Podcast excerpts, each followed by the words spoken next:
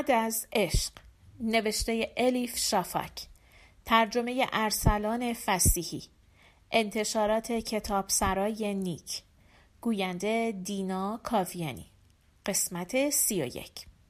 وقت که تمام می شود. ده ماه بعد نیمه تابستان بود. بیدار شدم. بیدار شدم و فهمیدم چیزهایی عوض شده درست شده. ای کاش بتوانم بگویم من با عزم و اراده خودم یا با فلان و بهمان روش معجزاسا توانستم لورد پوتون را در مسابقه مچنداختن شکست بدهم. ای کاش بتوانم بگویم نقشه عالی کشیدم و جز به جز پیادش کردم. یا اینکه دارویی فوقالعاده ساختم و مرتب ازش استفاده کردم. یک ماه جمع و جورم کرد و حالم خوب شد. اگر می توانستم بگویم می گفتم با زحمت زیاد و تک و تنها مغلوبش کردم و به عقب راندمش.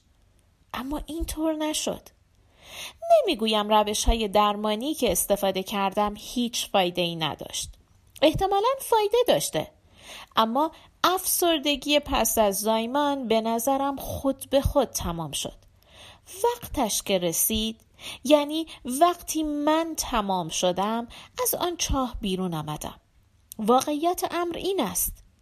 چطور یک شبانه روز 24 ساعت طول می کشد یا یک هفته هفت روز طول می کشد یا اینکه مدتی معلوم دارد فصل پاییز. همانطور که از پیش معلوم شده کرم ابریشم پس از چند روز از پیله بیرون بیاید یا بذری که بر خاک افشانده می شود پس از چه مدتی جوانه بزند؟ همانطور که در مدت زندگانی به نوبت از مرحله های بچگی و جوانی و میانسالی و پیری میگذریم همانطور که هر کسی و هر چیزی تاریخ انقضا دارد در این دنیا. افسردگی پس از زایمان هم یک محدوده زمانی دارد. افسردگی هم زمان مرگ خاص خود را دارد. مثل همه چیز. به قدر همه چیز. به دو شکل می‌توان به این قضیه نگاه کرد.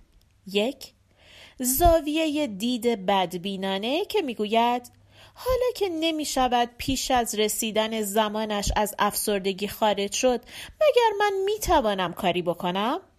دو زاویه دید خوشبینانه که می‌گوید حالا که نمی شود پیش از رسیدن زمانش از افسردگی خارج شد مگر افسردگی می تواند کاری با من بکند؟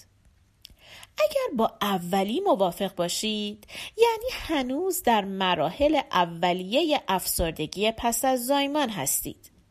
اگر با دومی موافق باشید تبریک می‌گویم. یعنی به اواخرش نزدیک شده اید چون هر دهلیزی هر قدر هم پر پیچ و خم باشد راه خروجی دارد که جایی چنان نزدیک منتظرت است که حتی فکرش را هم نمی کنی. تنها کاری که باید بکنی رفتن به سوی آن است به پایان بردن این دایره و فرایند بهبودی در هر زنی ممکن است با زنان دیگر متفاوت باشد یکی ممکن است یک ماه بعد یکی یک سال بعد و یکی دیگر هم فورا برسد به خط پایان. یکی دیگر هم پشت سر میماند دست و پا می‌زند. من اول تا آخر دایره را در ده ماه طی کردم. مثل حلزون یواش یواش. وقت تمام که شد لورد پوتون را بیرون نکردم. کاری کردم رهایم کند. در را به رویش باز کردم. سرانجام. او هم رفت. سرانجام. صبح روزی که رفت همچه صحبتی بینمان رد و بدل شد. لورد پاتون گفت امروز صبح انگار فرق کردی. گفتم راست میگی؟ ممکنه. دیشب خواب عجیبی هم دیدم. لورد پاتون گفت کابوس بوده ایشالله میبخشی.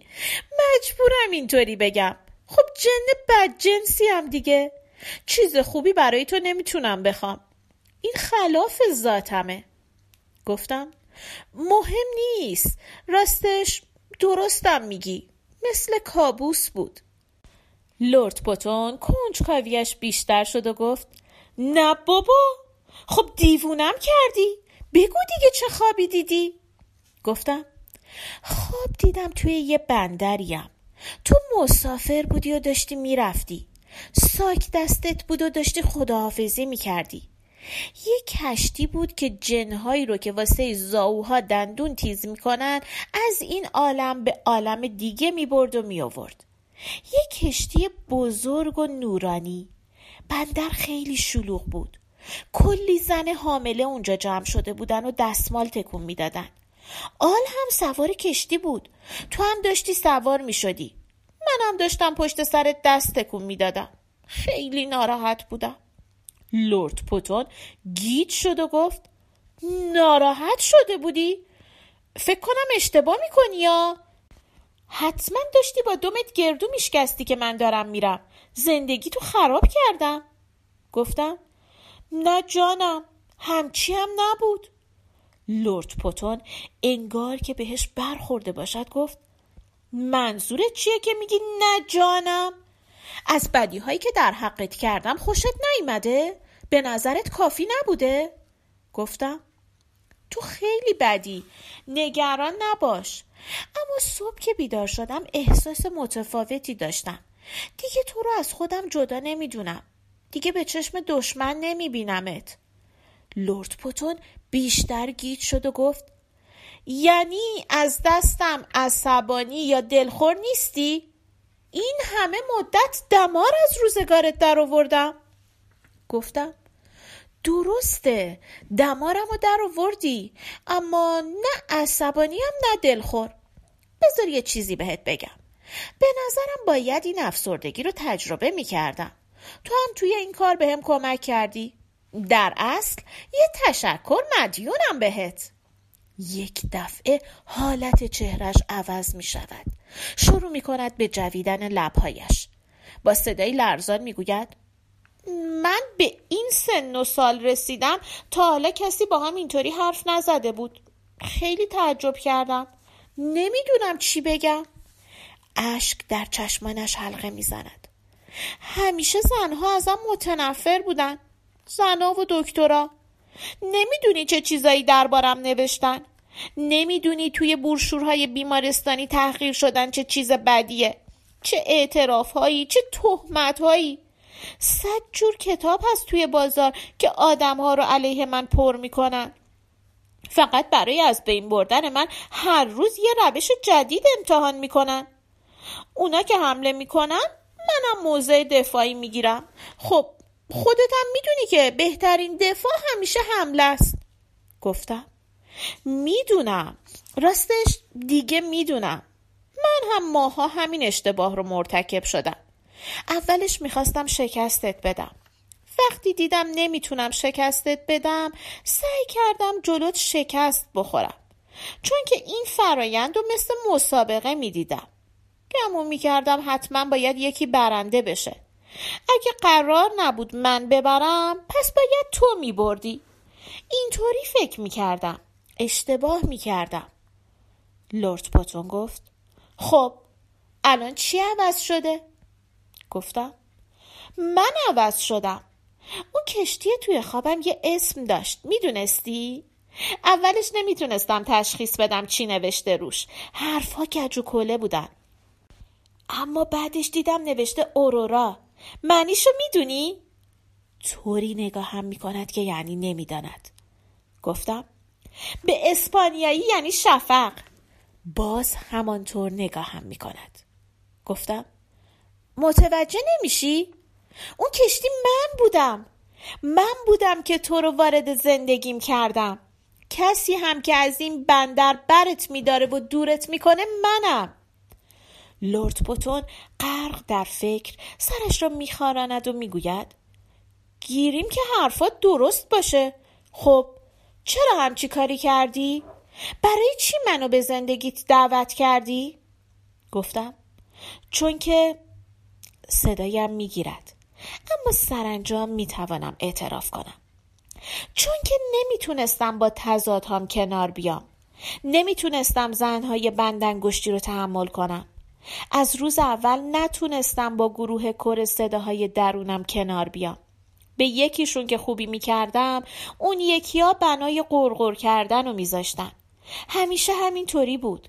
سالها بود کمی به این یکی تکیه می‌کردم کمی به اون یکی و اینطوری قضیه رو فیصله می‌دادم.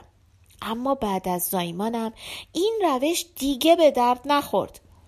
نتونستم بین اکثریت درونم با مسئولیت های مادری توازن ایجاد کنم. مادر بودن استواری و توازن لازم داره. نتونستم توازن رو برقرار کنم. ارزش رو نداشتم. اون موقع بود که آرزو کردم عامل خارجی باشه که منو از دست صداهای اکثریت درون خودم نجات بده. اون عامل تو بودی. لورد پوتون نطقش کور شده. ادامه دادم. خلاصش لرد عزیز من تو رو مثل یک قلچماق دعوت کرده بودم که صداهای اکثریت درونم رو ساکت کنی. اما خودم هم خبر نداشتم. با دستای خودم تو رو وارد زندگیم کردم. تو هم گفتی زشت آدم به دعوت جواب رد بده. فوری وارد شدی. اولین کارتم این بود که زنهای بندنگشتی رو بگیری و توی جعبه حبس کنی. لورد پوتون ساکت بود. گفتم چطور می‌تونم از دستت عصبانی باشم؟ تنها کاری که کردی عمل به خواسته من بود. فقط می‌تونم ازت متشکر باشم. اینها را که می‌گویم لورد پوتون می‌زند زیر گریه. بدنش قطر قطر آب می‌شود.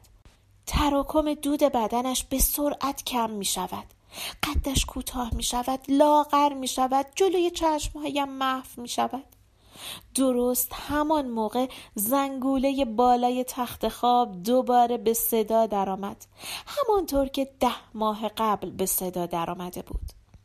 لورد پوتون دستمال ابریشمیاش را از جیب در می آورد می گوید پس وقت رفتنم رسیده.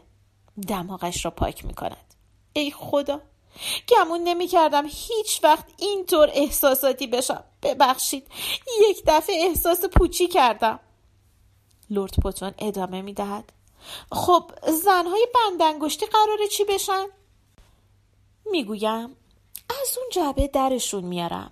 از این به بعد حق بیان مساوی بهشون میدم.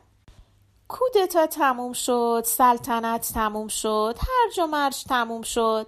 سرانجام درونم به دموکراسی رسید. لورد پوتون میخندد و می‌گوید یه موقع فکر نکنی دموکراسی که بشه همه چی گل و بلبل میشه؟ می‌گویم حق داری. با این حال همیشه از بقیه رژیم ها بهتره. لورد پوتون می‌گوید خدا حافظ مثل بچه ها دماغش را بالا می کشد. شاید دوباره بیام. اگه دعوتم کنی میام.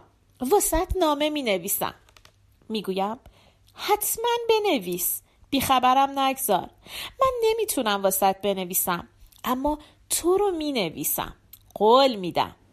لورد پوتون میخندد و می‌گوید پس قرار مشهور بشم؟ سکوتی غریب برقرار می شود. هر دو ساکت می مانیم. می گویم پوتون چیه؟